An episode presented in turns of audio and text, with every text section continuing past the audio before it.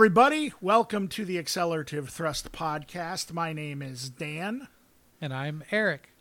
And uh, Dan and Eric, I'm going to refer to us in third person this whole Yeah. podcast. Um, maybe we should just start doing that, period. Yeah, I, I think Eric likes that idea. Okay, that's good. Dan does too.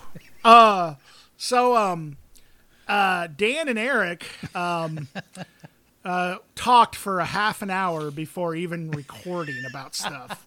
Yeah, And trying so- to trim it a little so you don't have to sit through two hours a week, which So- our unfortunate um, negative acquaintance Chuck Moore told me today that he doesn't have time for anything else in his life because he has to spend two hours a week listening to this. So, so he, so what, you talked to Chuck today? Uh, just on a text, I wouldn't talk to him. In, on I, I don't want to hear his terrible talk- voice. You wouldn't talk to him in person. I wouldn't give him the satisfaction of hearing my voice. satisfaction, dude. That's that's cruel because there's a lot of Yeah. satisfaction within your voice. He can listen to the podcast just like everyone else.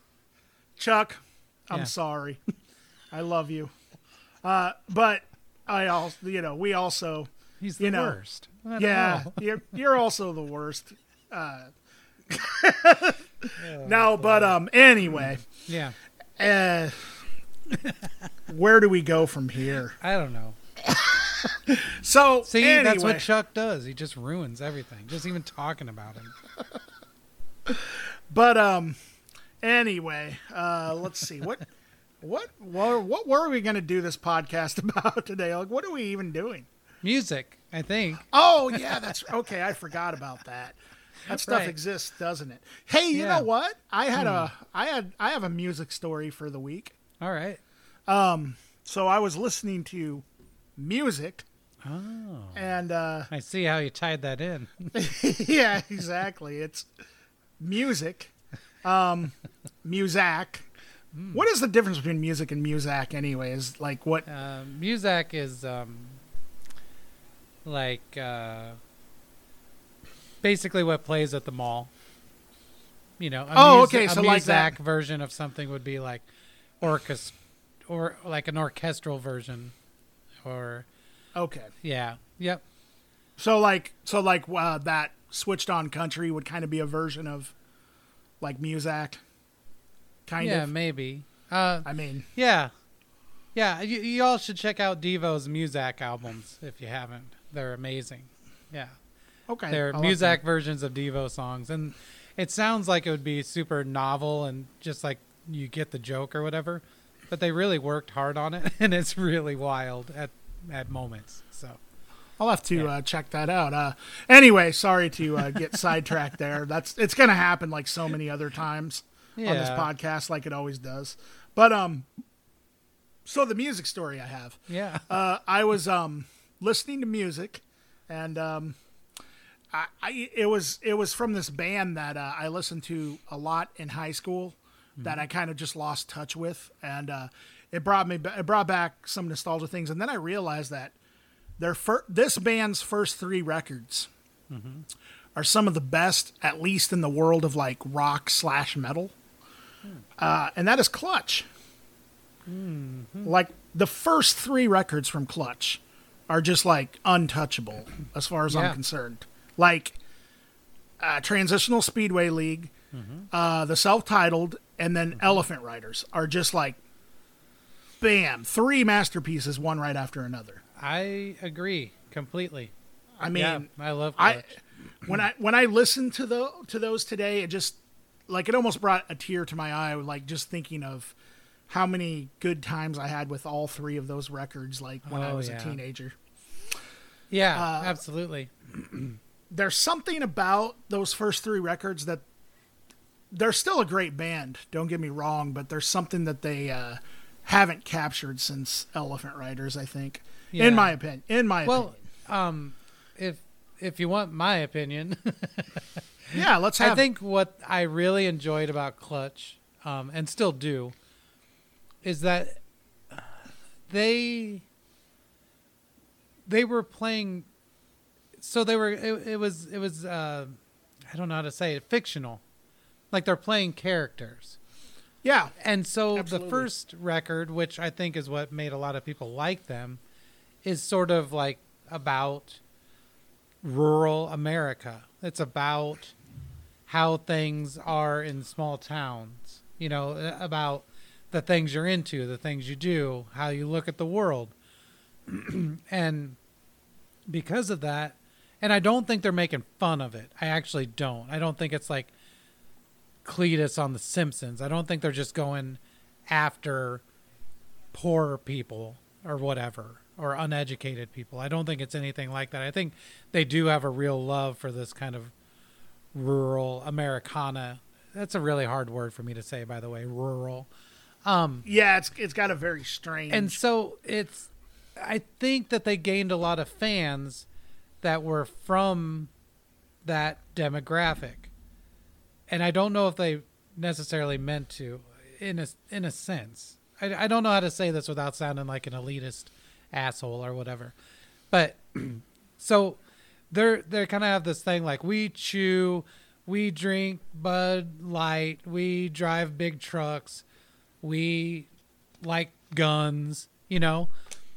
And I think a lot of people that were like that were like, "All right, finally, here's my band."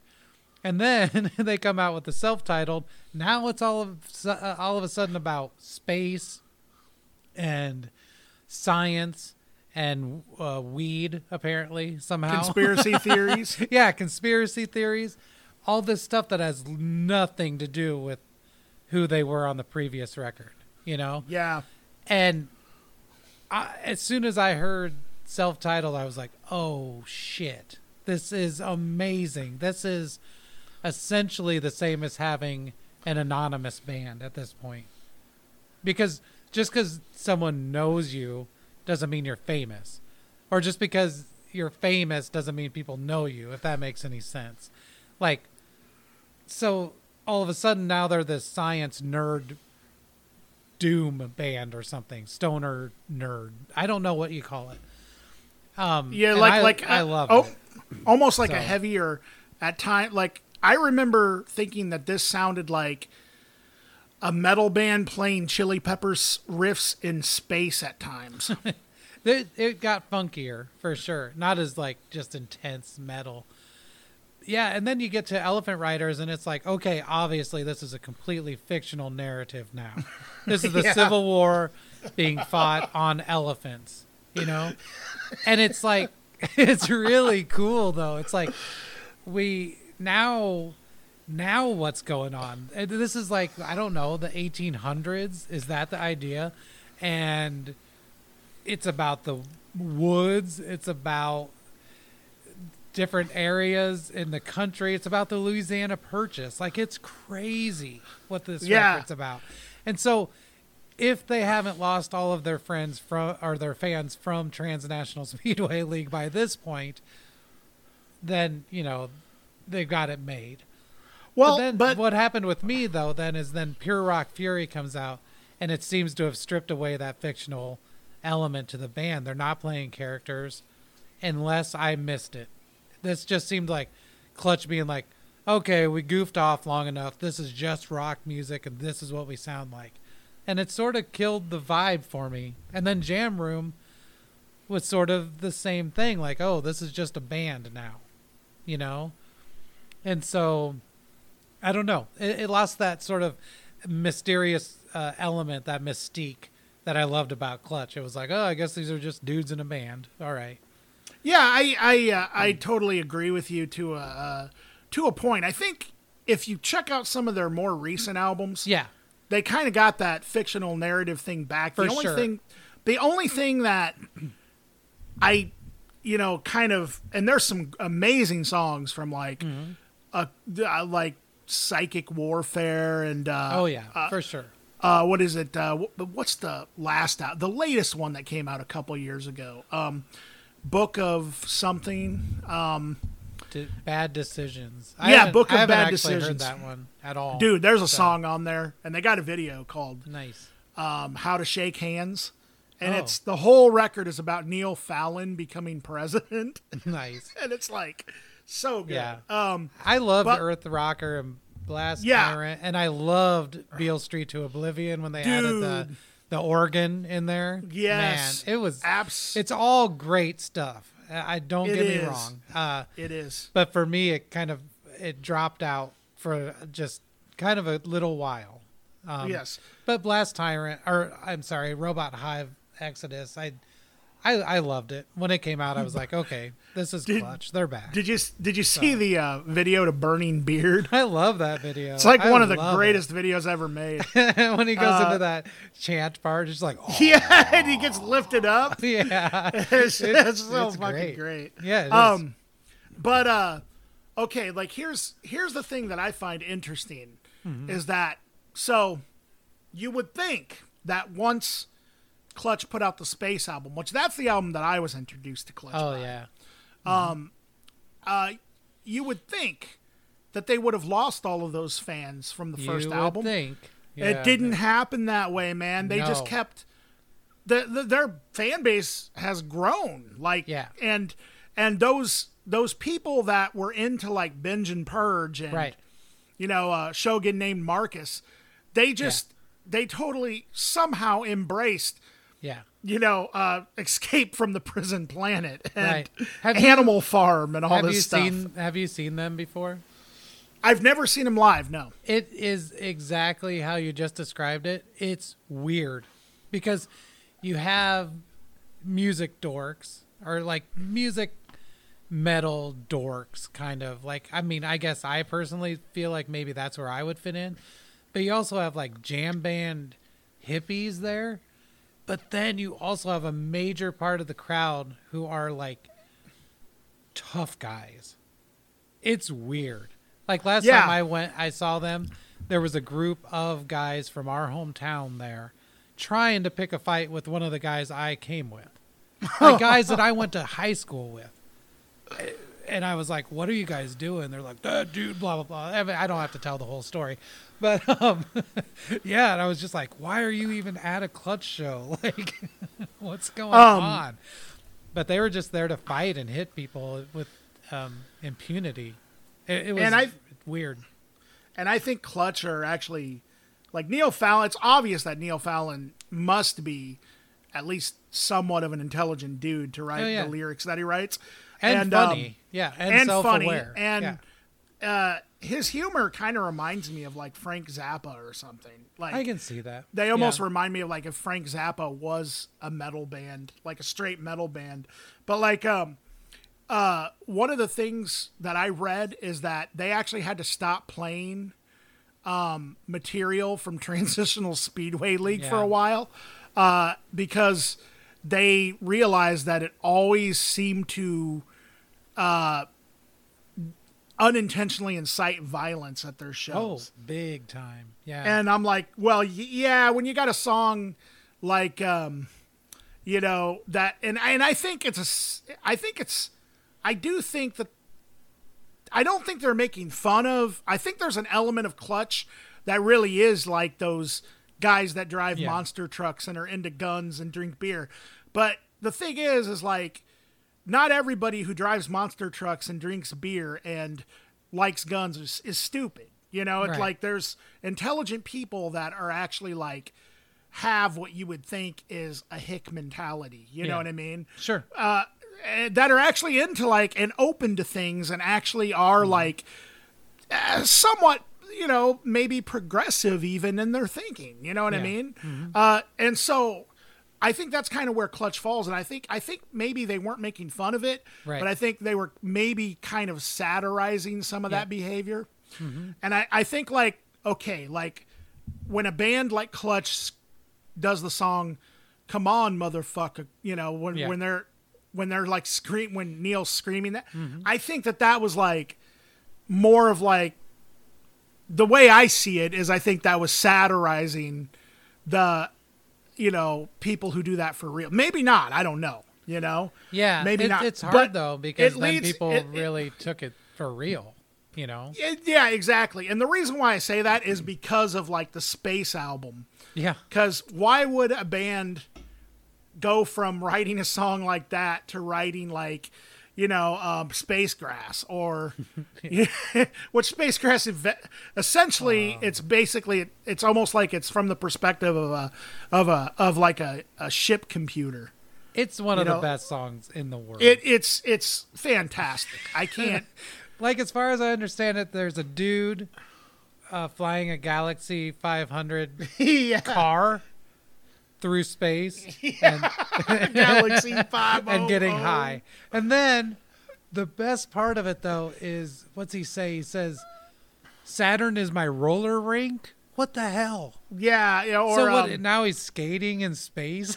yeah, and then also um, Jesus on the dashboard. Oh my god, I love that song. so many lyrics. Uh, just the thing. I'm just gonna I'm just gonna say it, and so everyone has documentation. That's the song I want played at my funeral. dude. Wow, I I think that that. wow, yeah that that's a great um, that that's that's a statement, Eric. Yeah, yeah. That is a statement. so there. Um, wow, I, That I would actually that would be the worst song ever. It would it would be, man. you know, okay. you know, you know the transition from from like okay, like the I always said that transnational speedway league was like a thinking man's Pantera. I I yeah, I can see that. Not that Pantera were stupid either necessarily. You know, like I mean, I'm not a necessarily. well, we haven't seen any proof of that, but well, I guess we haven't, but I, I, I, I'll just say it right now. I haven't listened to a lot of Pantera, um, but I'm assuming that not everyone in that band is a, you know, uh, whatever. I, I don't really know. I don't know much about Pantera, but I'll I'm call staying out of this one. I don't know. that first one. Uh, sorry if I'm offending anybody here because I, honestly, I'm just gonna take that back. Uh, and I'm just gonna say that the first Clutch album sounds like the Thinking Man's Pantera. It sounds like to me like Pantera with like you know, I mean I don't think you'll he- you'd ever hear a Phil Anselmo um, sing about like samurais and stuff Probably like not. that. You know what I mean? Like, uh, but I don't know. Maybe maybe I'm wrong. And uh, anyway, so I'm gonna take that back in case there's like some hardcore Pantera fans that are listening here. Um, but uh, because I I really honestly I don't know anything about Pantera. Yeah. Like I I we know can't risk any listeners right now, but if we if we start to become more popular, I'll tell you exactly what I think. In fact, Pantera. in fact, if you're listening and you're a hardcore Pantera fan, download every episode. yeah, Help us out. anyway, so and then the second album, Clu- uh, Clutch, is you know like space funk, groovy. I don't know what it's trying to be. That that's definitely an indescribable album. Like Yeah. magic happened on that one, you know. yeah, it's a Elephant blast. Riders, Southern rock with like some weird like, you know, uh, Civil War narrative, like you said, like a fictional narrative. Okay, um, the transition that they made in those first three albums is very similar, but in a much different way to like the transition that like Ween made from like the first two, well, first th- four really, uh, but definitely the first three, more so the first three, like sort of noisy, fucked up, you know, like uh, whatever Ween was doing with like those first three albums, to like almost like more of like a like uh, you know you could even say like to 12 golden country greats to like the mollusk then to something like white pepper where uh, they almost got misunderstood as being like some weird like roots rock jam band or something you know Yeah, Um, they they have definitely leaned into that and a jam and, band. and i don't think they really meant to do that at all Yeah. you know and Well, that's same with how Primus. Primus is in the same. oh boat. yeah yeah, Yeah, Primus is in the same boat, and I think Clutch is in that same boat Mm-hmm. with like just sort of, you know, there's more there's more people that are Mm-hmm. showing up at Clutch's shows that are I don't know, maybe I'm like not even maybe I don't know what the hell I'm talking about. but um that's what this podcast is about is me not knowing what I'm Welcome to the new about. episode of We Don't Know What the Hell We're Talking About. Yeah, maybe we should change the name to that. It, it, no it- hell. yeah, um, slides right off your tongue. It's succinct, short, and succinct. There you go. We, don't know what the hell we're talking about the podcast. We have no idea, and we start, you know, like uh, Dan starts rambling about Pantera, a band he knows nothing about. Um, Sounds great. so Wow. I think we have some records to get to. Yeah, I think you're first. Am I first this week? I think so. Yeah. Okay, so let's see what is on my list for this week and which one do I want to talk about first. Um, hmm. Let's see. I think I'll start off with Sleaford Mods, Divide and Exit. Uh, you ever heard of this group before, Eric? Not before this. No. Nope. Okay, so Sleaford Mods was introduced to me from my friend uh, Chris Edwards. He might actually be listening to this podcast. If you are, shout out to you, Chris. Um, and uh, he just told me that I needed to listen to them, and that they were just unlike anything he's really ever heard, and that they are at times very hilarious. And um, so I checked them out, and it totally was not what I was expecting. I did not expect the hardcore British accents, and I didn't even realize that they were from Britain. Um, and uh, anyway, um, yeah, I just I really like the minimalist approach to like this really kind of absurd like take they're doing on like electronic music mixed with punk. Like it almost reminds me of like uh, snottier Clash uh, or something like that, but with a lot more humor kind of thrown in. Because if you actually listen to the lyrics, um, they uh, um, there's a lot of social issues that are kind of brought up, um, and but then there's also some really just hilarious wordplay. Like it almost the way that I would describe it is like imagine if like uh, the Clash and like American hip hop, uh, you know, like um, particularly something I know that they actually said they were influenced by the Wu Tang Clan, and um, and then I don't know something like I don't know just like techno or something uh, thrown into a blender, like maybe elements of like something like Atari Teenage Riot, only not as crazy and all over the place.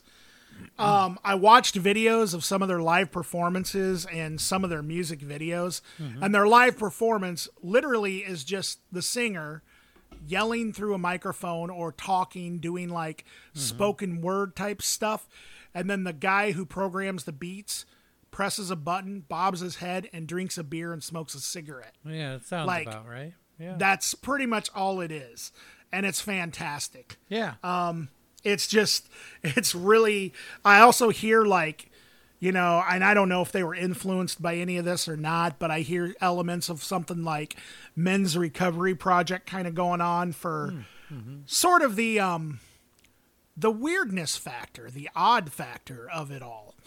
So if you're a fan of like british punk mm-hmm. rock playing mm-hmm. playing being played through the filter of like weird electronic music, then this is the group for you. Um, you know, if you like the Clash and you like, um, you know, techno music, and I I'm only gonna vaguely to say techno music because I don't really know any artists to compare them to in that regard. And then yeah, like every once in a while, beats that may remind you of hip hop a little bit, you know, Yeah. and spoken word and just like some hilarious one liners. And it, it really almost sounds like, at times, it sounds like a drunken night at a karaoke bar in the best way. Yeah. What did you think, Eric? Well, yeah, I um, uh, yeah, I was listening to this in the car uh, driving, and when it first started, I was like, "Oh, okay," because the first song is a little more distorted, um, even vocally. There's some Uh, it's kind of blowing out the gain a little bit. So I was like, okay, this is like Atari Teenage Riot, and I was like, okay, cool. And then the next song starts, and it's not noisy anymore. Like for me, and I don't have much experience with Luscious Jackson and stuff like that. Uh, Cibo Mate or whatever they're called. Um, Cibo Matto. yeah. So a lot of that's really ba- like drum oriented with just like a real heavy bass groove on it. And that's kind of what I heard in the music. And so a little bit like ESG that we talked about last week. Absolutely, I didn't Um, It just kind of seemed like bass and drums, but not drum and bass. That's a different thing. But um so like really funky beats. Um I didn't hear a lot of electronics in it that much, but I'll probably listen to it again. I don't know. It's tough. But to decide.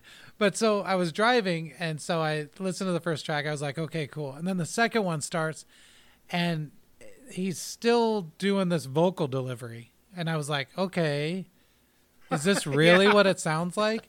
And then the third song starts and he's just still talking.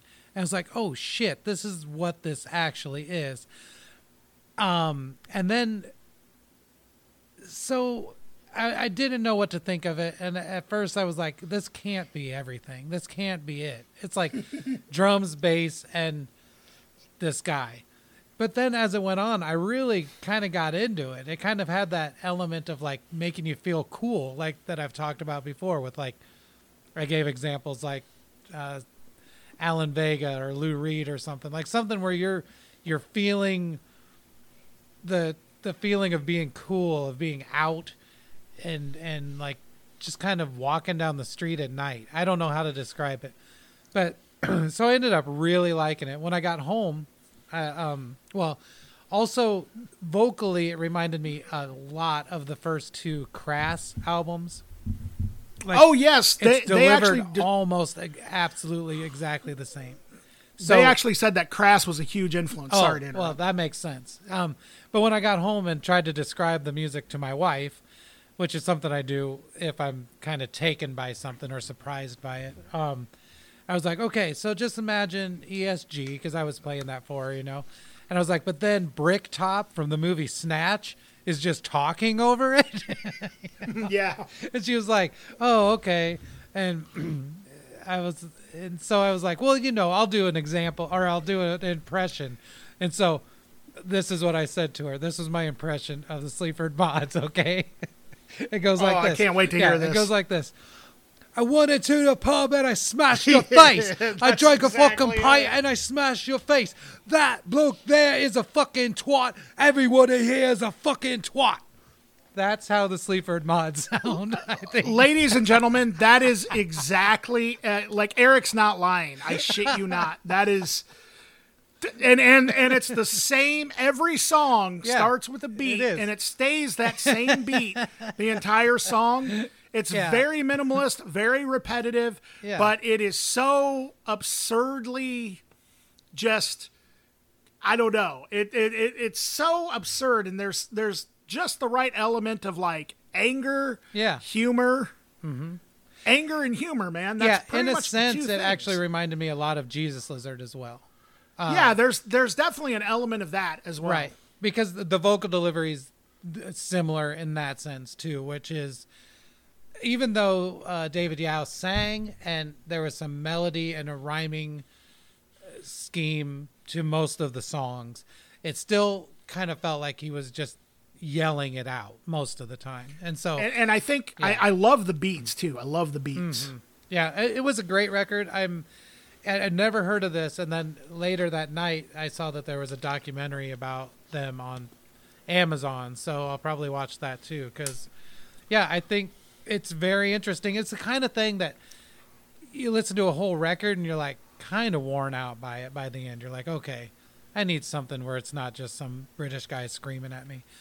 Right. But yeah. if I heard this on a like a soundtrack or something, like if I heard the first, you know, 40 seconds of one of their songs on a soundtrack, I'd be like, "What the hell is this? This is amazing." Yeah. And so I think you you you can still have that as you listen to the record, but you might get a little um worn out by it. But- Absolutely, but, it's and great. I loved it. So And and they actually have like nine albums total. I saw or they have a few. So it, Yeah, and I don't know how many I'll there's actually there's actually a couple. Um, they're definitely not a group that you necessarily need to listen to the entire discography. Uh, they are for me, but Yeah. like like uh, you know like I think most people probably would be good with one album, even if they like them or appreciate Right. them. You know, Yeah. uh, but um, uh, there's actually an album that they put out before this one Mm-hmm. called Austerity Dogs, Hmm. and that one, if if you're gonna listen to another Sleaford Mods album, if you ever get around to it, Eric, that's Mm-hmm. Yeah. the one that I would suggest. Uh, that one I might even like even better than this Cool. one, but this one's fantastic. Yeah, I Um, loved it. Hopefully, I didn't blow it- out the uh, the microphone when I was doing my impression. No, not if, we- at all. if I do, just cut it out, and people will have to imagine. they'll just have to imagine Yeah. it. Um, there's uh, also kind of an element of I don't know if anybody out there or you, Eric, have ever watched the show Flight of the Conchords. Yeah. Like, there's almost like an element of that, like oh yeah, I can see that. in sort of a weird sort of way. Because I mean, obviously, Flight of the Conchords do a lot of different styles of music in Yeah. their show, but like, uh, there's, I could almost picture like, and I don't know if they would be happy to hear this description, but I could almost picture like a TV show based around the Sleaford mods. You yeah, know, like yeah. If you ever watch the young ones, uh, I, I think this could fit in really well as. Actually, yeah. There's one. There's one episode where their um, roommate or their I'm sorry, their uh, landlord Alexei has like a um, a band for some reason, and he sings this song called Dr. Martens Boots, and actually it's very similar to this. Now that you mention that, Yeah, So, yeah. It's, I don't know. It's there's a lot of British humor kind Yeah. of going on here. yeah, I think, definitely there is. Yeah, and and I also think that there's also a lot of just you can definitely hear that there's some anger. Mm-hmm. Like I don't know how much of that is satirical anger. It's kind of hard to tell. Like yeah. you know what I mean? Because because It's a little like class anger. That's that's what I picked up. anyway. Yeah, It- it e- to with, exactly. um, class, and I, I do think that class is a. I don't know. I think it's a little different there from what I've picked up from media. Well, I've never been just- to England, but just the fact that the Sleaford Mods are kind of considered a working class band over in Yeah. England is it's it is kind of hilarious when you consider like over here in America what is considered like a working class band Yeah. here. it's usually Like not a laptop and a guy. Yeah, it's usually screaming. usually usually that kind of stuff is like hated by the Right. working class here in America. For so sure. it's and I sh- I guess hilarious is not the right word. It's it's interesting. Yeah. Let's let's put it that way. nice. All right, so uh, I'm glad you like that. Yeah, I loved it. Um, I will ultimately check out more of the records. I might need a little break Cool. from it for a Oh, yeah, while, no, I- I wouldn't yeah, recommend, It was, like- it was awesome. I wouldn't recommend listening to one right after another. Yeah. That's for sure. You'll become British if you do. Yeah, you would actually. You would actually teleport to Britain. yeah, you unlock a secret um, telephone booth. No, you go outside and like you know like everyone's like oh mate you know or whatever or was that was that australian or was that british i, I don't even know I don't know. Oh boy. Okay, so my first pick. Let's just get it out of the way. It's called. Uh, the album is called Mutant. It's by Arca. Arca is a um, artist, electronic music artist, and yeah, it's um, I don't know how to describe it. It is kind of a slog, and, and I'm sorry to have put you through it, Dan. It's like an hour long, and really nothing happens. This is from 2015. Um, it's it's very straightforward in a sense. It's very much like glitch, ambient, drum and bass, noise. Um, you know, it's it jumps around. It's it is what it is. If anyone listened to the Fire-Toolz that I suggested, or not Fire-Toolz, I'm sorry, Eartheater that I suggested. It's very much like that, maybe, but without the vocals. That doesn't mean it's boring. I just think that to actively listen to it, I think it's hard to get through it. But if it's on in the background, it's pretty amazing. It's really good. And it does let you kind of zone out for a while and it'll bring you back with some kind of cool edits or cuts or transitions that you didn't expect. Um, so I don't want it to sound like I think it's boring. It's not that. It's just like to actively sit down and only pay attention to that. It it's kind of hard for that to keep your attention to keep you riveted. Um, but I do think it takes a lot of chances within what it does. Um, and I enjoyed it. I guess the thing about me is I have music. I don't generally just sit down and listen to music. I'm usually doing something. So some music works great for driving in the car. Some works great for cleaning up the house. Some works great for uh, running or something, you know. And so this is kind of a nice one for setting around reading or something like that. I'm not saying it's easy. It's not at all. Uh, it's noisy as hell. But I just yeah, I don't I guess I don't know how to describe it. I enjoyed it a lot, but at the same time I can see why someone else would be like this is long and nothing happens and it's pure noise. So um I guess that's me recommending it but also fully understanding that most people are not going to like it. So anyway, yeah, what'd you think, Dan? what a piece of shit. No, i know, right? um, it, it it actually um, it's definitely not the type of music that I listen to at all. Mm-hmm. Like I've never really just gotten into uh, completely like EDM glitch or whatever. Mm-hmm. It would EDM even be a proper explanation? Yeah, I don't think there's a definite genre here, to be honest. Yeah. Um, um, yeah. That that being said, um, I would have to say that I agree with you that it works as background music, like almost perfectly. Mm-hmm. Actually, it's not something that I was able to sit down and listen to with my headphones, as I, which that's how I listen to a lot of music, right. most music, but I wasn't able to do it. Yeah. I um, got through like I think the f- half of the first song.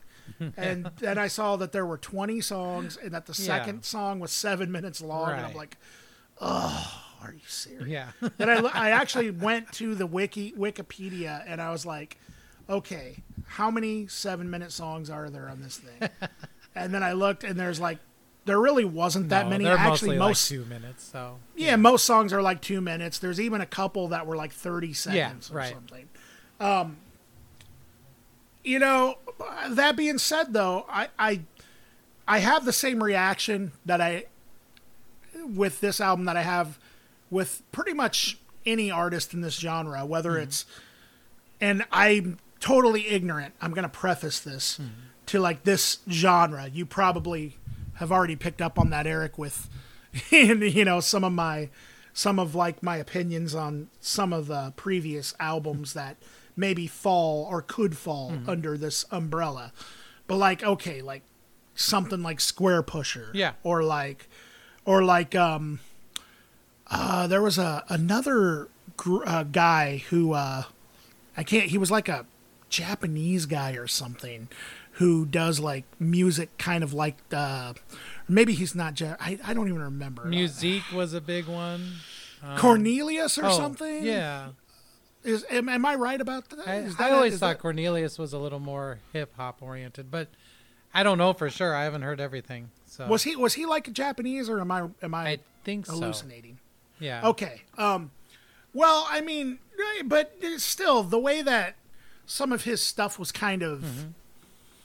I don't know, I guess structured, I could almost see it kind of, you know, in my mind anyway. And I, this is, I haven't listened to Cornelius in like a long time, mm-hmm. but in my mind, I think of that genre when I think of somebody like Cornelius. Maybe I'm completely wrong, you know, but that's just maybe I'm maybe I need to listen to him again. So sorry, all Pantera fans and all EDM and glitch fans. I've offended everyone. No. What's what's next? Um. Anyway. Uh. Okay. So. As the album went on, I actually thought it got more interesting. Yeah, I did too. Um, so I thought it started off boring. I, I to the point where I actually, I'll be honest, Eric, I, I was like, I don't know. If, I almost texted you and said, I don't know if I can make it through this album. right. Uh, but but then, I don't know. As as it got as as as as I kept listening to it, it got more interesting to me, and mm-hmm. especially in the context of being background music. Right. Um, I actually laid down and just kind of shut my eyes and listened to it that way. Mm-hmm. And it, you know, maybe that's why it got more interesting. Right. That also being said, um, this isn't a record that me personally I would return to mm-hmm. very often, if at all. Right. Just Yeah. you know, just to be honest, that's just how I am with this kind of music. Unless there's there's a real certain way that I like elect. I love electronic music, but mm-hmm. it has to be done a very certain way. Mm-hmm. Like I love Stereolab or something like that. Like. Which doesn't really fit into this genre at all, but they do electronic music, or at least Right. electronic influenced music in a certain way. I like stuff like air even, Mm-hmm. you know, like uh, you know, uh, there's I'm just I guess there's just a certain way that I Yeah. like electronic music done. And this isn't terrible by any Right. means. Like I said, I think it got interesting as the album went on. It's just it's not 100% my cup of tea. Right. And that's pretty much how I feel about Yeah, it. I makes couldn't sense add to me. else. No, it's funny. Um, yeah, I was never into this stuff until I don't even know, maybe just um a couple years ago. So I'm doing a lot of catch up. But yeah, it's funny because our friend Sean, he introduced me to all of this stuff years and years ago. Oh like yeah, he was always ago. into that stuff. like Aphex Twin and Squarepusher and Autechre and µ-Ziq and yeah. uh, I don't even know Venetian snares, all that stuff. Yes, he, he was telling yes. me about it for years, and I was always like, eh, I don't know, whatever. And and then, yeah, pretty much, just within the last couple of years, I was like, oh, I guess I'll. I should give that stuff a chance, you know, like I kind of after it's too late to actually share with him, but it's like I think that sort of had an influence on me was like I should give that stuff a listen and see if I like it. And a lot of it I do. Um, like I said, this one was a little. I don't want to say uninteresting because that's not how I feel about it. It just didn't seem very dynamic. It just seemed a little samey. So yeah, it was very, very repetitive, Yeah. kind of through the whole thing. So uh, there's a lot Very of stuff minimalist, that's, too. Yeah, I, yeah. It's funny how something being minimal can go one way or the other. You know, it might be perfectly like- minimal and exactly well, what like, uh, So like for me, Sleaford Mods is the perfect minimalism. Oh you know? yeah, yeah, like something like that. But yeah. So yeah, I took a chance on it, and I would say I liked it. I don't know. It's um, it's not some. You know, the thing is though, if I was doing something around the house, I might put it on again, knowing that it's good background music. I don't know. Sure, So, sure. Who knows? yeah. never say never. Yeah. Yeah. All right, so that brings me to my second choice, doesn't it? Mm-hmm. right, so this is um, an album from a rapper named Earl Sweatshirt, who I've mentioned on this podcast before. Um, well, maybe not on this podcast, but I know on our video with MF Doom as kind of being somebody who is clearly influenced by MF Doom. Uh, I mean, he's he's talked about MF Doom in interviews, so. But anyway, this is his third album. It's um, it came out of nowhere for me because I didn't even know it existed. Um, Earl Sweatshirt has been really under the radar lately. For those of you who don't know who Earl Sweatshirt is, he was a member of the Odd Future group, which had like Tyler the Creator and this group called MellowHype, this group called The Internet, and um, Domo Genesis and a bunch of other rappers, and uh, they were just kind of like a collective, sort of like people compared them to the Wu Tang Clan, which I thought was weird because they're totally not like Wu Tang at all. But it also, a lot of their stuff in their early days uh, was very kind of horrorcore ish, but they were not horrorcore at all. Like, especially like in their production. Uh, but they definitely like rapped about that kind of stuff. Some of their early stuff, Earl put out an, a mixtape, I guess when he was like 15 or something. And the legend, or I guess his mom heard it or something and then sent him away Wow. because of it. And if you do listen to it, there is a lot of like very violent imagery that he's like rapping as like a 15, 16 year old, which I'm sure just had to do with their age more than anything, you know? But um when he got out, he Odd Future and Tyler the Creator particularly uh, became kind of this sought after they were kind of the next big thing in rap in like circa 2011 to 2013 and Earl Sweatshirt was seen as the best MC out of the whole clique. And I would say that that is justified. I always thought that Earl was just a great MC.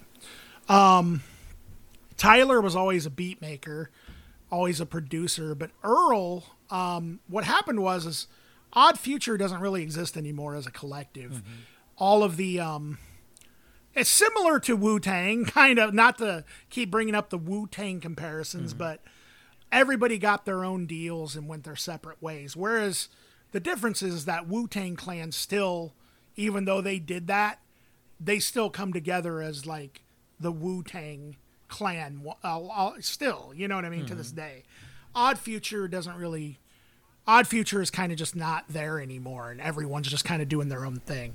Earl Sweatshirt got a deal when he returned from where he got sent away to, and uh, he put out his first album called Doris, and then second album, which the second album has one of the best titles ever.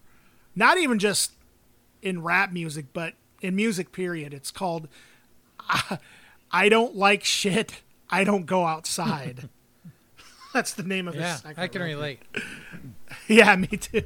And it's it became clear that like and and Earl's first album Doris was very highly anticipated by the way. I mean, he, there was a lot of hype surrounding him. And he put out his first record and it didn't end up being the critics darling that everyone kind of was hoping for it to be. Mm-hmm. Even though I think it was a really good record. Then he put out that second record and then he just kind of went under the radar and just I think he just kind of started to kind of become like this weird sort of lo-fi rapper sort of like under more of an underground style, which I think suits his his um, style of rapping. So this record is called Some Rap Songs. It's very very short. Most of the songs on it are actually less than two minutes long. Uh, there's a couple that are there's like one I think that is about four minutes long. I think there's another one somewhere in the middle that is almost three minutes long. And then uh, the first track called Shattered Dreams is just over two minutes. But for the most part, the record is almost like this weird lo fi um, kind of. It almost sounds like just snippets of songs at time at it's very it's hard to explain. It's a, it's a record that really conveys a type of feeling. I know that earl's mm-hmm. been kind of um in some of the interviews that i've seen and stuff he's been pretty vocal about his depression and there mm. definitely does seem to be a lot of that on this record mm-hmm. Um the production is very very dense like i mean so dense it's not even funny it's like also very repetitive. Like basically, when he puts on a beat, it stays that beat like a loop of that beat the whole song. I mean, it's but the whole thing connects together. And it, I think it's only like 25 minutes long. At you know, there's like 15 tracks, and it's like 24 or 25 minutes long, and it's just really different from the first two Earl Sweatshirt records, which really both had very clean compared to this, definitely compared to this, very clean production. I mean, the first album actually had a track, speaking of Wu Tang, that was produced by RZA. So that's really cool. Um, but, uh, yeah, I, me personally, I think this, a record like this further validates the MF Doom comparison. Well, especially Madvillain, because I feel like the Madvillain influence is all, all over this record, uh, but it's totally its own thing. Um, you have to really kind of be willing to sit with this record for a while. It's a pretty difficult listen, even even how short it is. I I can see how it just, especially, I, I don't know how in general the public reacted to this album, but I can imagine there probably were quite a few people that were like, "What the hell are you doing here?" You know, it doesn't make any sense. You know, uh, in comparison to the first two Yeah, Earl I'm sure. records, it's very. I mean, it's very lethargic sounding and almost it's almost like an ambient like a version of an ambient drone hip hop album or something. Yeah. It's very it doesn't really have like the same feeling as like I don't know, like a Yung Lean or something mm-hmm. or you know, but at the same time it does sound like music that to drink codeine to or something. you know, like at Yeah. times it, it does sound very drugged out and very which I'm sure there is that. One thing that I want to note here, Eric, is on Earl Sweatshirt's "What's in My Bag." Um, he uh, did a track with this guy named Samiyam, and uh, they were both on w- an episode of "What's in My Bag," and Samiyam pulled out a bunch of Residents records, Wow. Third Reich and Roll, and not available. And Earl Sweatshirt made the comment that the residents and he he said something to Earl. He's like, "How would you describe the residents?" And Earl's like, "They're just really good food for your sampler."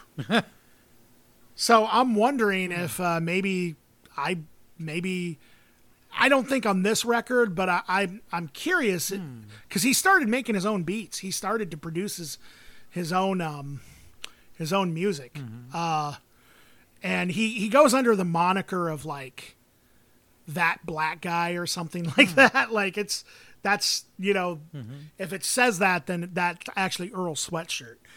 I wonder hmm. if he's produced any or if he's sampled any Residents. Yeah. I, be I didn't pick up that. any that I I- I hear I don't- necessarily. I don't think there was on this mm-hmm. record, but um, you know, he has some other stuff, and maybe there's.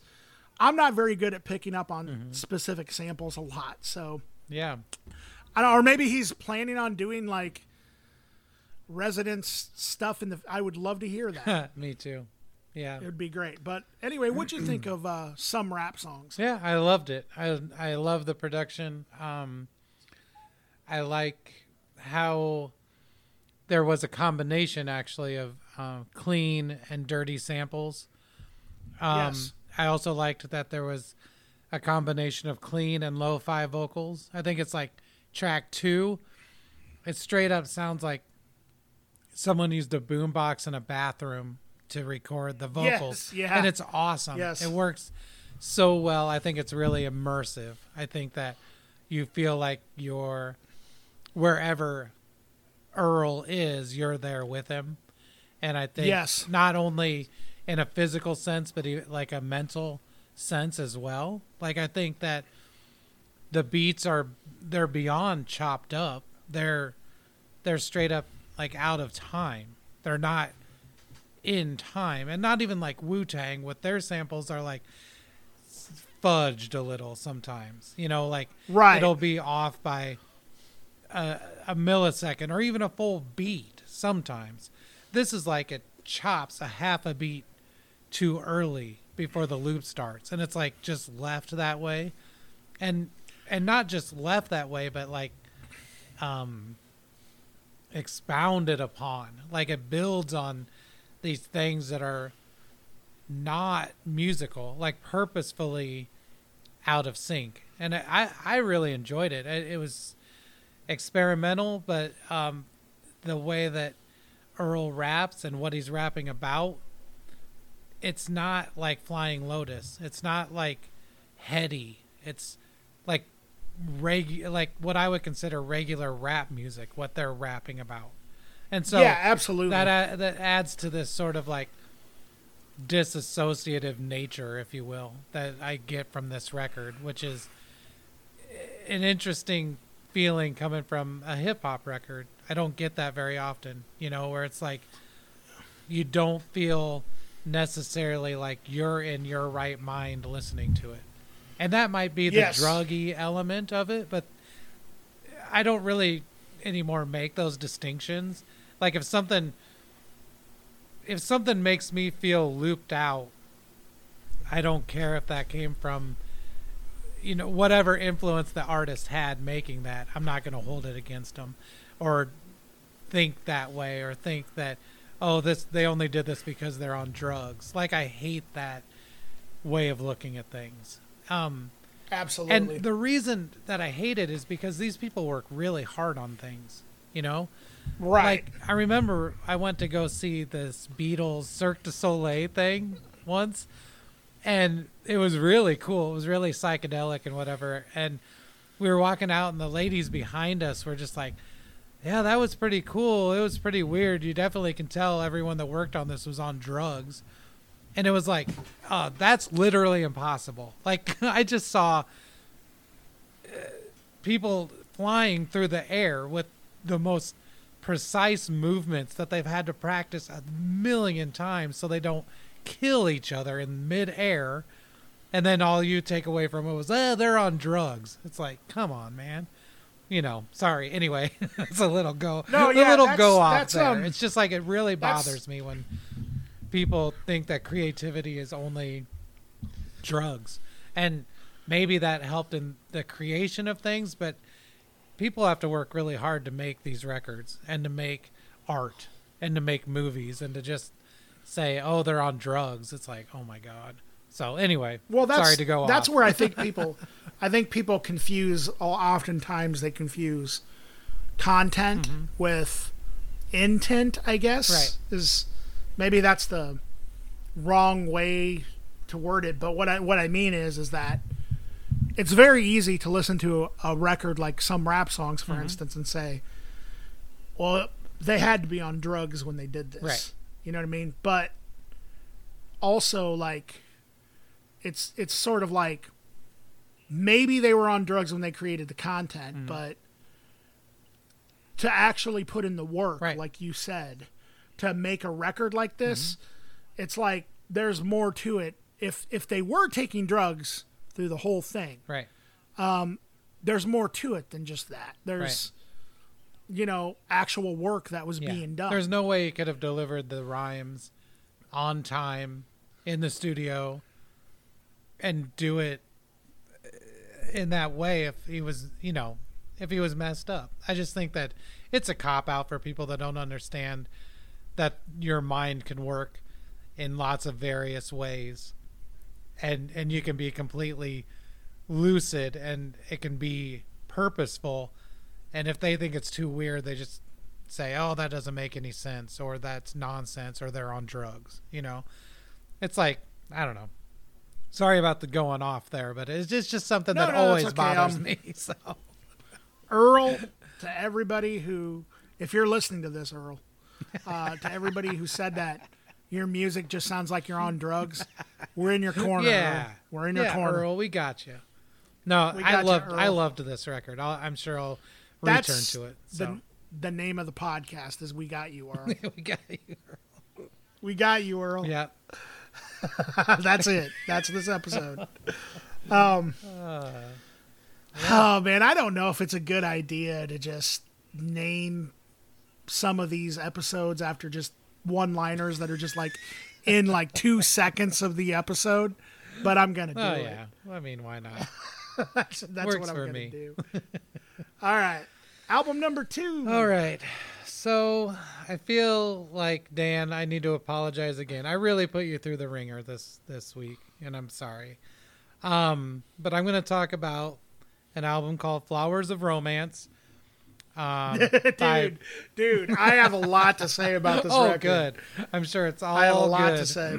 Um, Uh, you'll you'll hear, you'll hear. okay, so Flowers of Romance by Public Image Limited. Okay, a couple things to get out of the way. Uh, I know everyone hates John Lydon. I know, I know you all hate Johnny Rotten. He's he's a big fat Trump supporter. Fine, that's great. But I think that John Lydon has actually added a lot to not only punk rock but post punk and I think that he's always played the media. He's always been the asshole, and I think that's part of what he's doing now. I'm. I think back in the day, being super left wing was uh, shocking. I think that being su- being right wing is shocking now, and so I think he's doing that on purpose. but I also love Public Image Limited, and I think uh, they're simultaneously one of the most overrated and underrated bands out there. Uh, and this is this record is probably my favorite one, even though it's really different than the other ones. Um, and so even if you go to the next record, I think it's uh, I think it's this is what you want, this is what you get. Um, but they start to have uh, a lot more um, uh, accessibility to their music um, after this album, and so this one's really pretty out there. Um, and I love the sound of it. I love that. I think that coming out in 1981, that this informed a lot of music that came out after it. I think that Martin Atkins' drumming on this is basically ground zero for a lot of things that we take for granted, including groups that he's actually played with, and like Pigface and Nine Inch Nails, and I and Ministry. His live drumming on, um, uh, um, is it? Thank you for showing up, or in case you didn't feel like showing up. Just his drum Yeah, that's that's their live on album. that is amazing. If you listen to Stigmata Martyr, not just the live one, but the recorded one, you can tell that somehow that's the same drummer that's playing on Flowers of Romance. And that that's outrageous that you'd be able to pick up that this is him, this is what his drums sound like. Um and that that's the star of the show on this record is Martin Atkins' drums. Um, I think a lot of the other stuff is kind of ad libbed and just added in there. I think they let things go on for a long time, but I think the vocal delivery and the way that it's um, things are done, especially songs like "Oh, Banging the Door," is a really cool song, and I think it lends itself to tons of things that came after this, including things that Dan likes, you know, like NoMeansNo. I think that I think this had to have had, you know, some influence. Um and so I just think this is a really truly experimental record exploring the furthest boundaries of what we know as post-punk. Um really uh, really forward thinking. And sometimes when things are forward thinking, they come off as annoying and nearly unlistenable. And I think that's where this album falls. I will also say that with Public Image Limited, I think that it's something that you either can tolerate or you straight up can't tolerate. As soon as Johnny Rotten's voice starts in Public Image Limited, you know pretty quickly if you're going to be able to handle this or not. And that's okay because that's what he does. He sings one note and he sh- shrieks it out, and that's the song. He has the set of words he's going to say. he only has the one note he's going to hit, so that's where you're stuck. So, yeah, I can see why people may not like this, but I would say if you ever enjoyed any element of Public Image Limited and somehow haven't listened to Flowers of Romance, you should. So, go ahead, Dan. Uh, first of all, I'm just gonna say I loved this record, oh, man. great. Loved it. No, uh, I totally um, I love chaotic stuff, and that's what exactly what this Mm-hmm. is. And also, excuse me, my throat is drying up here. I'm gonna take a sip of water here, real. Well, I got sort of uh, verklempt talking about Martin Atkins's drums, so I thought maybe you were just you were also just getting choked up about that. So That that's probably it. Um, if I if I knew, the only person I know from Ministry is literally Al Jourgensen. yeah, Like, that's pretty much it. Um, but I do love Ministry, or at least some Ministry. yeah, Uh, I like Ministry probably up to like Filth Pig. yeah. 'cause That's, about the- where I pretty stopped. much that's pretty much where where I left off with ministry to be Mm-hmm. honest. Um okay, so yeah, no, this record is fantastic. Nice. It's hilarious that this was presented to their label Yeah. like as the follow up to the first two Right. records. Yeah, it, It's just fantastic. It just it gives me hope for humanity that something like that happens. Yeah. Um I love it. It kind of puts me in mind also in a weird sort of way of like some shit that Mike Patton does. Hmm. You know, like you know, like like the third Tomahawk record, Anonymous, where it's just a bunch of like chants and it's not really Hmm. yeah, it's not really like songs. Um, although I do think that there is some some song structure to it. It basically what this record is to me is just controlled chaos. yeah, in in a weird sort of way. I, some of it's just like so like stripped down to like. I mean, there's basically like songs that are basically like I don't know bells or something. like for sure. and it's just very experimental and avant-garde mm-hmm. and i want to talk about something else oh. though Oh. H- have you seen because you talked about johnny rotten being this asshole that everybody They hates, do. right? Everyone hates So- him. Yeah, everyone hates him did you see the youtube video where there was like this some weird sort of thing going on discussing punk rock with henry rollins johnny rotten it was like a press conference or something Yeah. henry rollins johnny rotten and Marky Ramone. Uh, Marky Ramone and Jennifer Finch from L7 and Duff McKagan from Guns N' Roses. Uh, did you see that? yeah, where he gets into an argument with Marky Ramone. Well, Yeah. Marky Ramone are like fucking going down each other's throats. Marky Ramone's like, sit the fuck down. You wouldn't be here if it wasn't for the fucking Ramones. And then he's all like, I wouldn't be here. it's just like the funniest fucking thing in the world. Yeah, it doesn't bother me. And i'm sorry if i'm going to offend people here but it doesn't bother me that he's a big fat trump supporter because you know what? And this is why i'm going to say this. And you may disagree with me here eric but this is why i'm going to say this. Because um if i decided to basically just completely like throw out every single person that I listen to that's a piece of shit. yeah, right. I don't know if I would even listen to music anymore. For sure. Yeah, Like the Beatles, John Lennon. Mm-hmm. Was he a good guy? depends on who you No, I talk mean- to. I guess. Depends on who you talk to, but there's a lot of sources that say that he used to beat his wife. Yeah, Uh, he left his first son. yeah, I mean, and his first wife, and basically never paid child support. Like, from, you know, Yeah. like, I mean, there's, yeah, it depends on who you talk to. That's the thing. right. I mean, obviously Johnny Rotten's made it clear that okay, he's he's a Trump supporter. You know what I mean? Yeah, Um But you know, it's like, I mean, does that suck? Yeah, it sucks. But I, you know, I don't have to like everything about no, everyone. Definitely not. Yeah, You know, and that's, you know, I'm sorry, that's how I feel, and that's just, um, I mean, I'm the Ramones. Johnny Yeah. Ramone was a giant yeah, conservative. he was. Yeah, I mean, Marky Ramone and Joey were both hardcore liberals. Right. Ironically enough, I guess Dee Dee was a conservative too. really? I guess that's what that's according to Marky.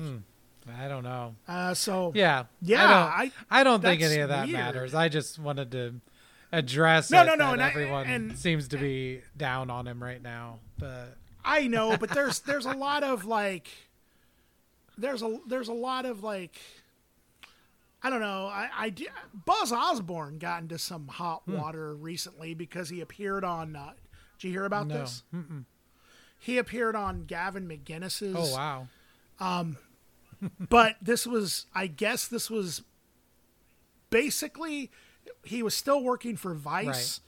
and it was from what i understand it was before he um before he uh really before the proud Right. boys like kind of stuff or whatever right i do think that buzz osborne i'm gonna have to like research it a little more because i do think he made like a couple of distasteful comments about I don't know, I think maybe like LGBT or something. I'm not really sure.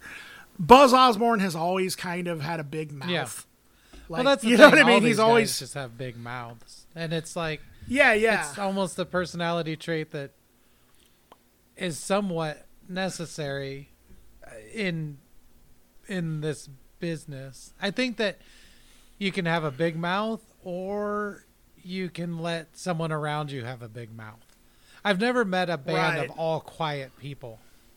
You know what I mean? Like no, yeah. a- if somebody, some- somebody in the band who's the mouthpiece, and yeah. There's always the asshole.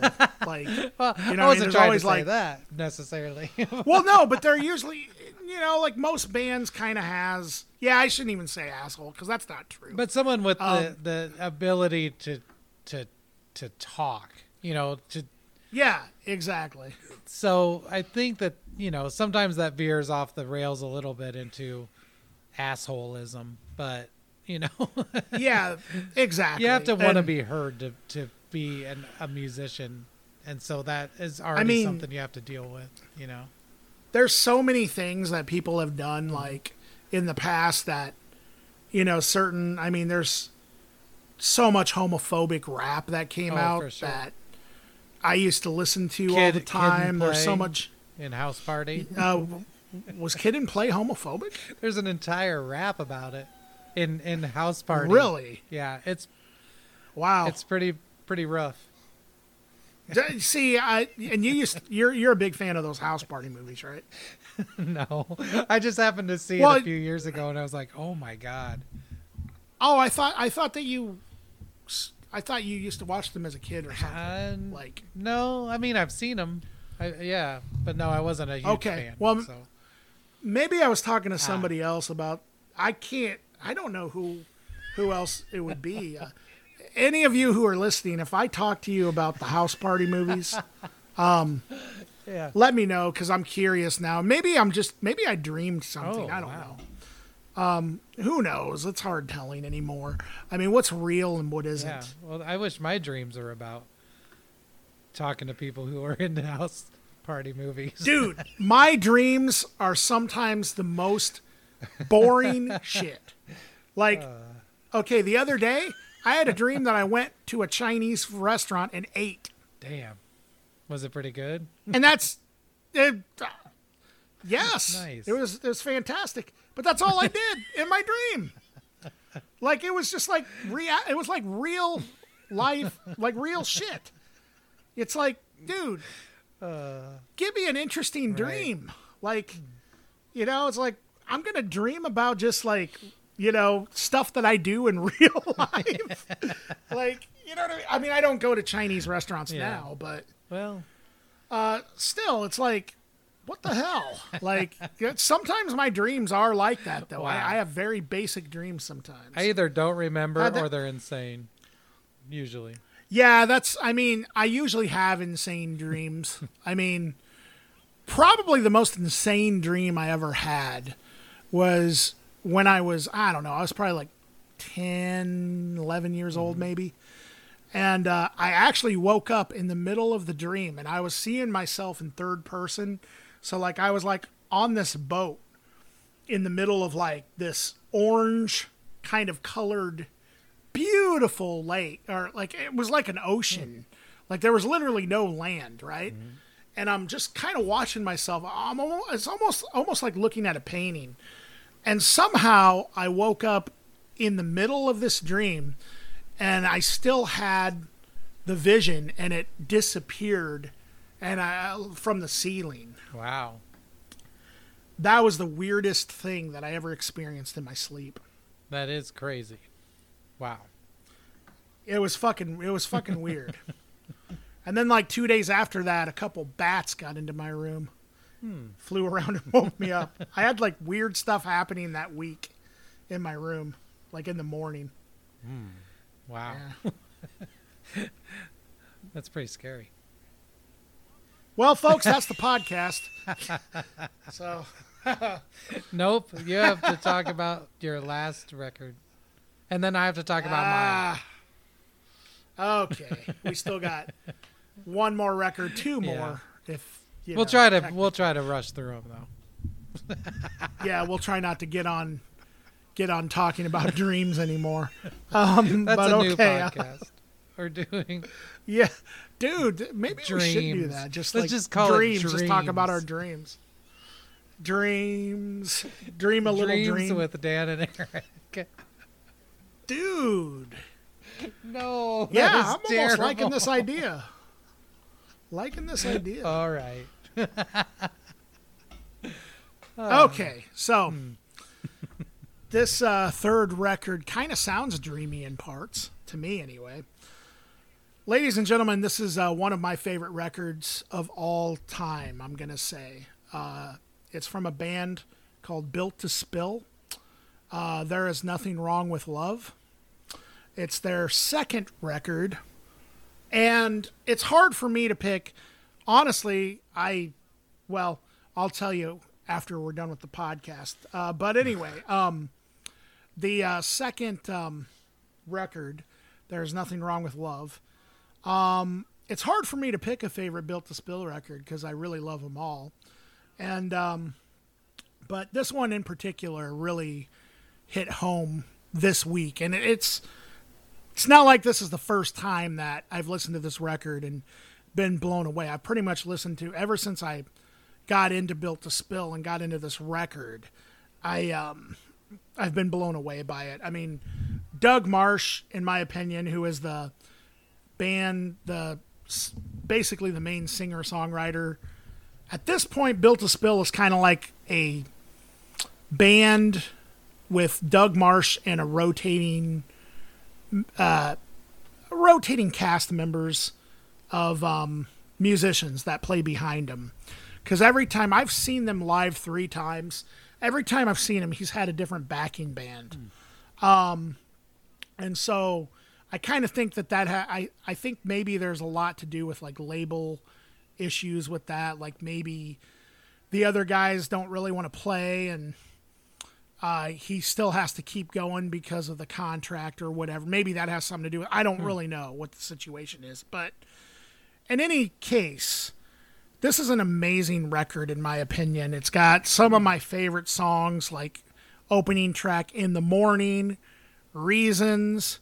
"Car" is just a beautiful, beautiful song, and it's a song that I'm jealous. I'm just so jealous that there's another human on earth that can do something like that with music. Um, Twin Falls, some, which I've said this before, that record sounds like growing up in the Midwest to me hmm. in a weird sort of mm-hmm. way because that track just has this guitar part that sounds like it sounds like a like a wedding band hmm. or like you know like like like somebody like in this is gonna sound weird but it has that almost like an indie rock november rain feel Yeah. sort of to me to me anyway like i don't know maybe i'm wrong now i have an interesting story about built to spill i actually met doug martsch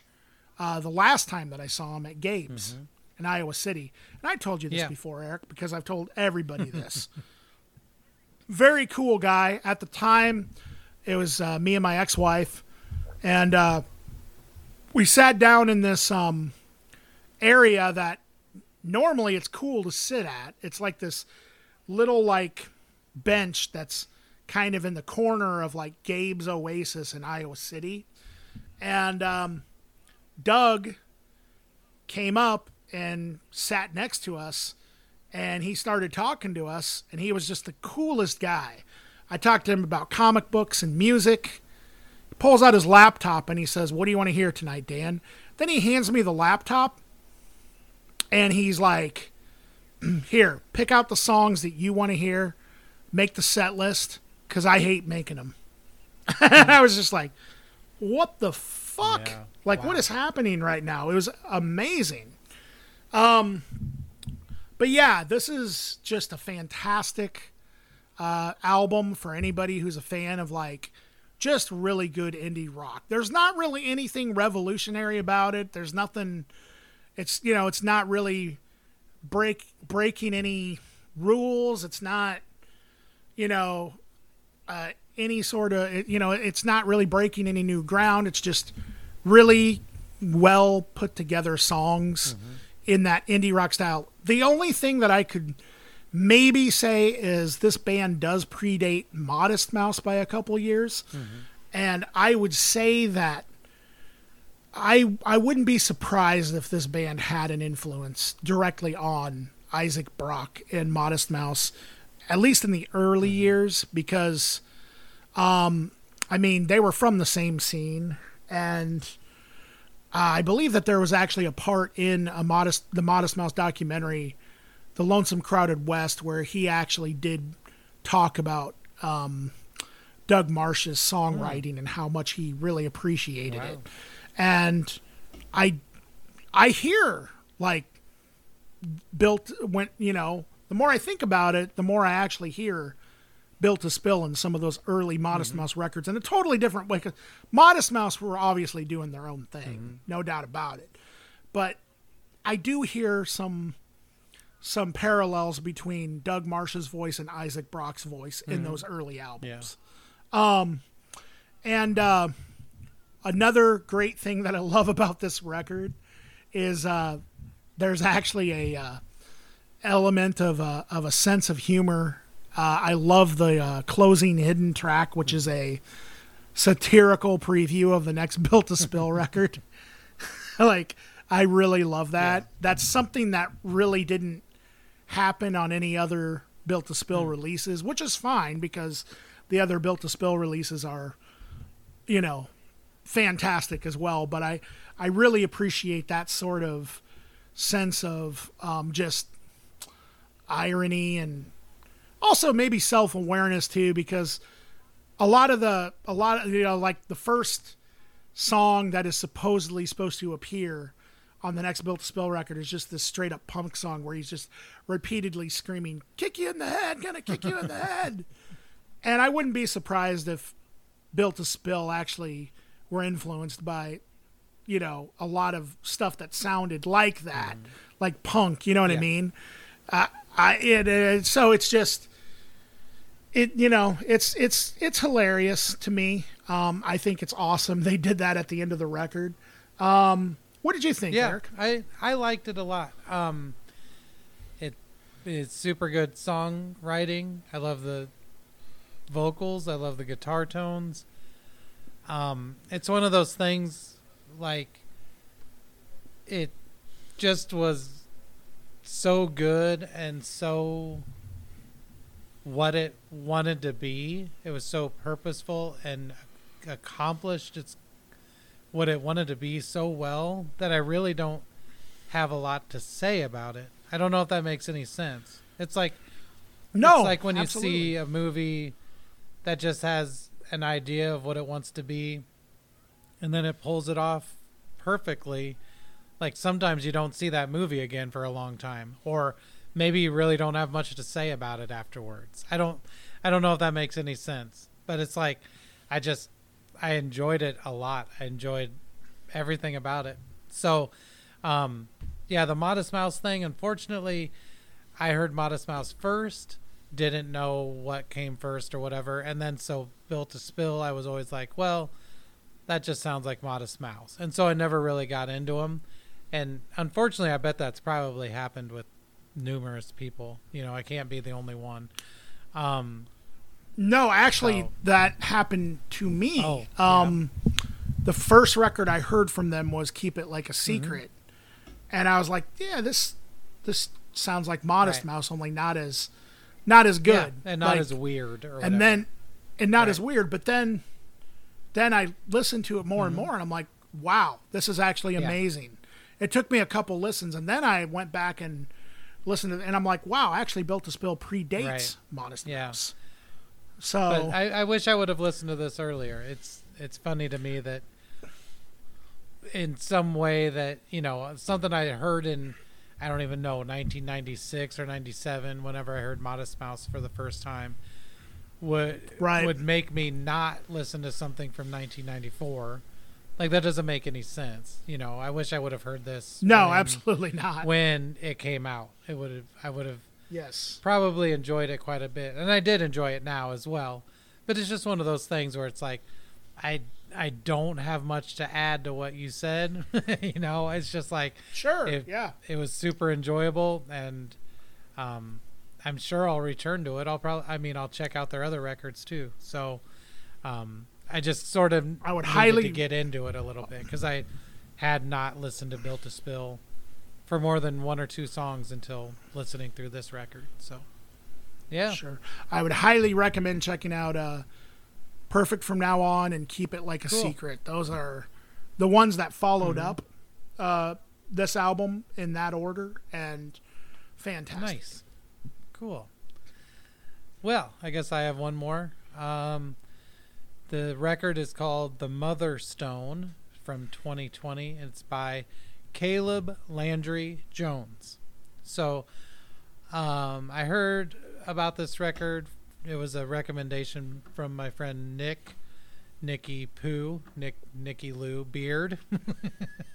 That's his name, uh, Nick Nicky Lou, and um, he kept telling me. I mean, numerous times, probably five times. He was like, "You need to listen to this record," and I was not that quick to jump on it because Caleb Landry Jones is an actor, and he was an actor in the Twin Peaks: The Return. Um, and he was a really gross, unlikable character in the show, and so part of me was like, I don't want to listen to that dude. I mean, even though he's playing a character on a TV show, you know, I still was like, oh, he seems like a creep or something. So, anyway, I finally listened to it. I thought it was really cool. Um, it's really uh, epic. Like, I mean, it's just non-stop epicness. It's like, and to say that it sounds like the Beatles is an understatement. Like, it couldn't sound more like the Beatles. Like, white white Absolutely. album era Beatles and Let It Be era Beatles. It's like all the breaks from the White Album when it really hits and you're like, oh wow, that's cool, you know. And you, the White Album does have this element to it where it's like, oh, this is rock and roll. This is rock music. This is the beginning of what we will someday soon know as rock music. You know, it's not rock and roll anymore. This is something different. It's also very this. Uh, Caleb Landry Jones is very ELO ish, I think, as well. But it also, I mean, his voice, I would guess he probably has probably a four, no, probably a three octave range. He goes from very bass, very low to very high. Um, but his regular middle singing voice is almost just like, yeah, White Album uh, John Lennon vocals. Um, I would also say there's a huge element of um, uh, how would I say it? vaudeville or like burlesque to the whole thing as well. Um, which I think is great. You know, it's like um yeah, it's it's like stripper music somehow. I don't know how to say that. Um but yeah, very like Marlene Dietrich. Like uh yeah, very burlesque. I don't know how else to say that. But also just very epic and strange. It never stops hitting. Like I don't know how to describe that. It's like it'll go quieter for a second, but it's still just as dynamic. And then it just it's like the greatest break epic change in a song you've ever heard, but that happens every 45 seconds until the end where it's like just basically a marching band playing and it's like what in the hell is going on? So i was really surprised by this. I really loved it. The songs are great.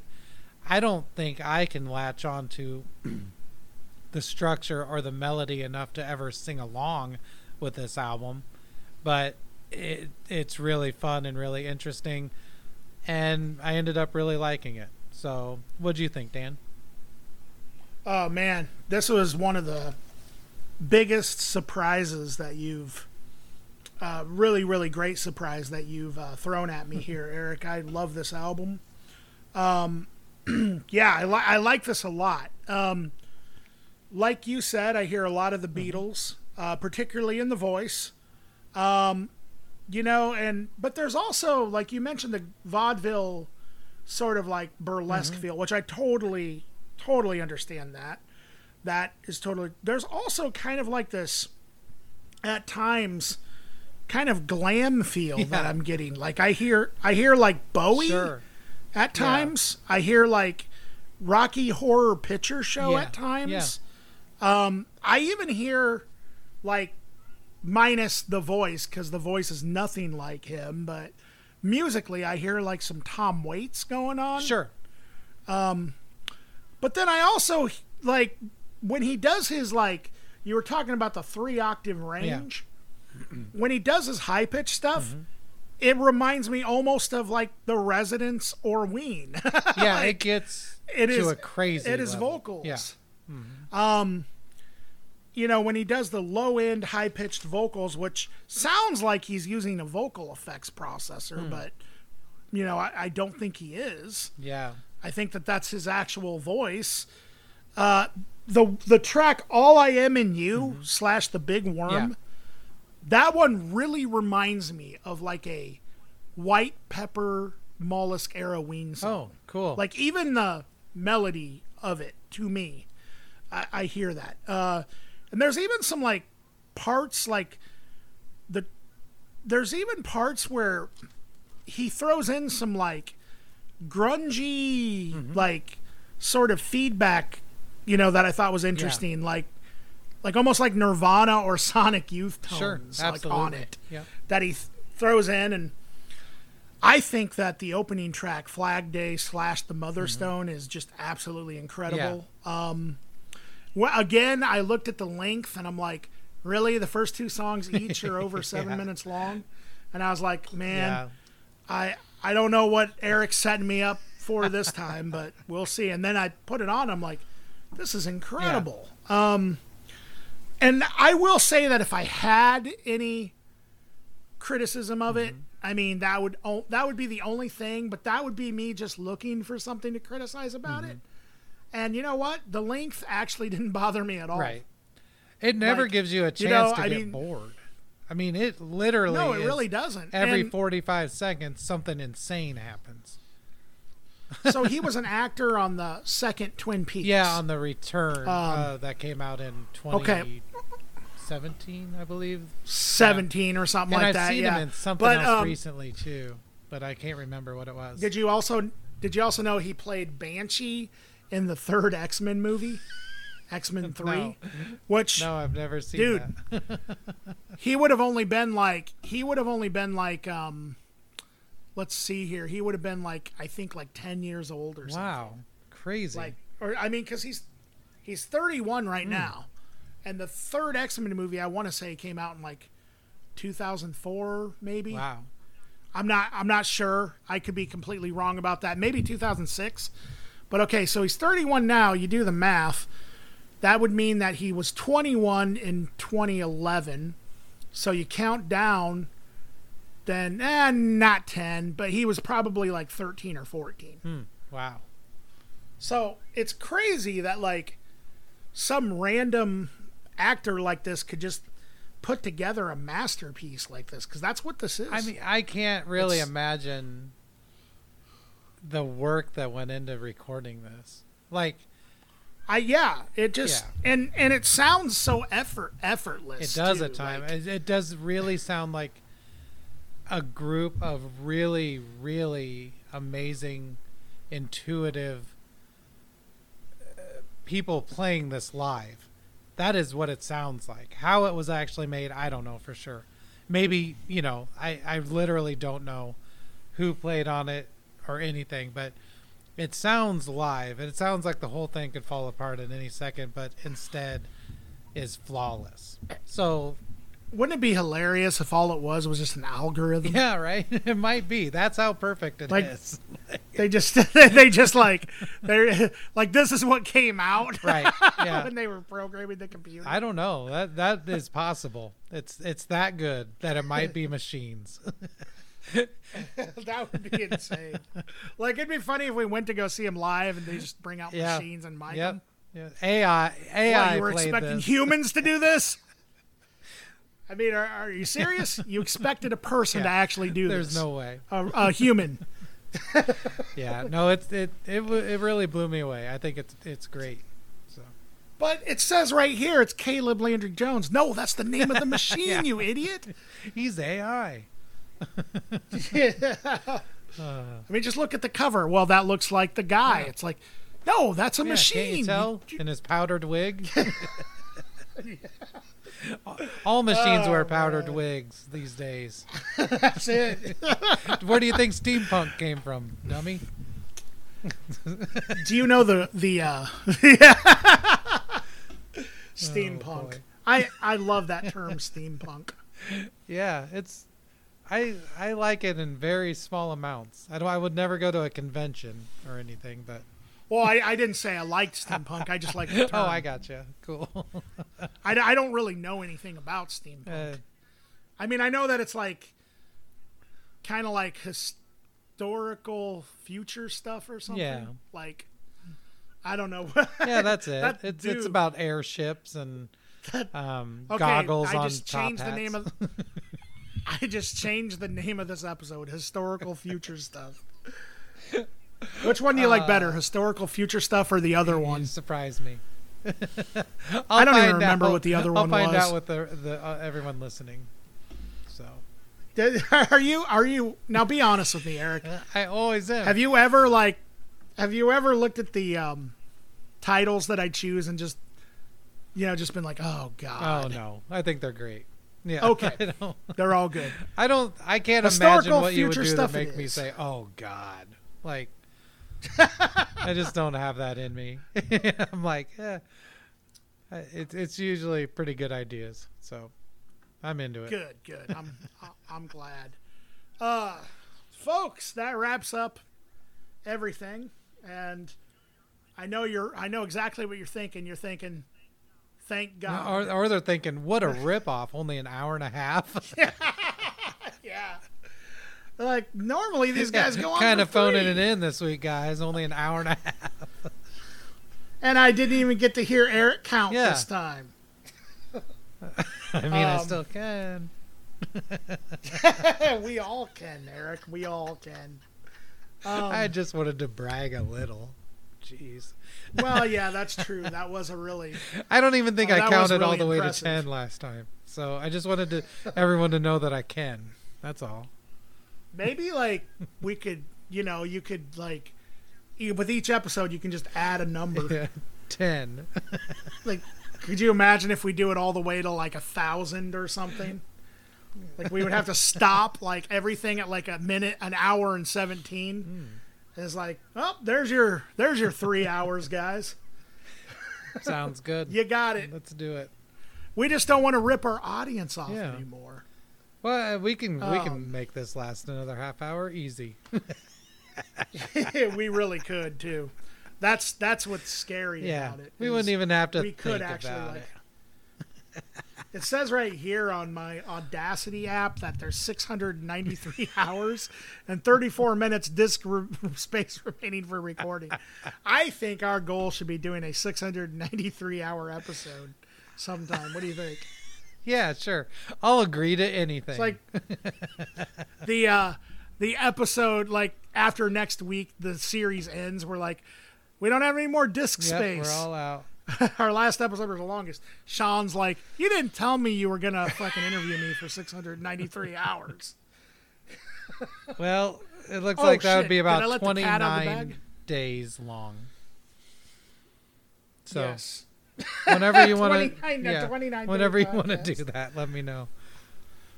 Or we could go live and just do like a 29 day live Oh yeah, podcast. let's do that. You know, like um, Flaming Lips, they did that 24 hour song. Wow, no, I didn't hear about that. So, Huh. yeah, they just like put on a camera and they just played for 24 hours Wow. straight. Yeah. I'll have to read about that. I don't think I'll watch it. So I, I kind of let the cat out of the bag, but actually we probably should anyway. Next week is going to be a little bit of a different episode. Uh, we're going to have um, Sean Reed, who um, some of you might be familiar with um, from his days running Night People Records. Um, he was in first the band Raccoon, then he uh, was in the band Wet Hair, and he's kind of put out a lot of interesting music and visual arts. Uh, but anyway, he lives in Minneapolis now. Is Yeah. that correct?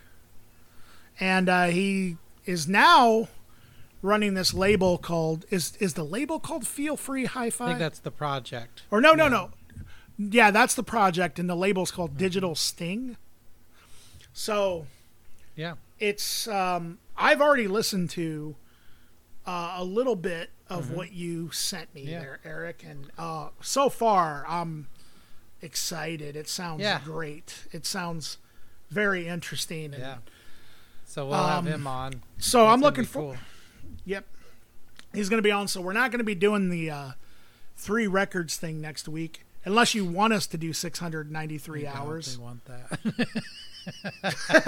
but um anyway we'll uh see you guys then as always you can uh follow us on instagram Yeah. i'm dan underscore the ruler uh, or well actually i'm dan underscore the underscore ruler eric is old man erie all lowercase level uh, Uh, that too. Uh, that yeah, too. letters Yeah. lowercase levels And uh, I wanted to plug something real quick too. I have um, a uh, streaming thing that's available sounds awesome on Wednesday Um, night. and I played live at the well, I think that that Englert pretty much Theater. wraps things up. Um, and uh, yes, and please check out Eric's and so live performance there. watch the That's going to be great.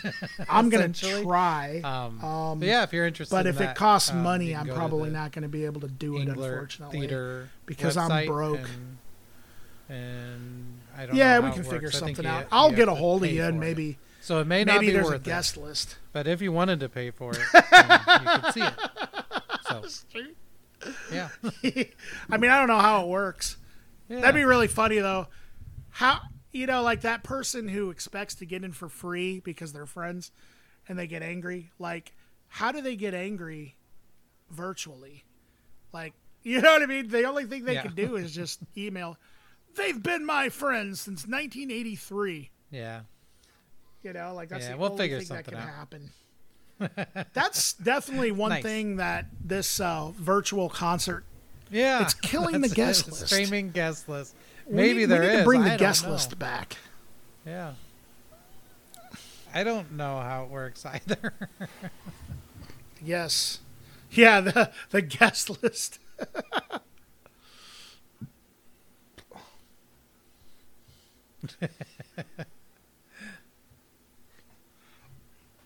All the time. I think games only allowed Yeah, three, didn't they? yeah.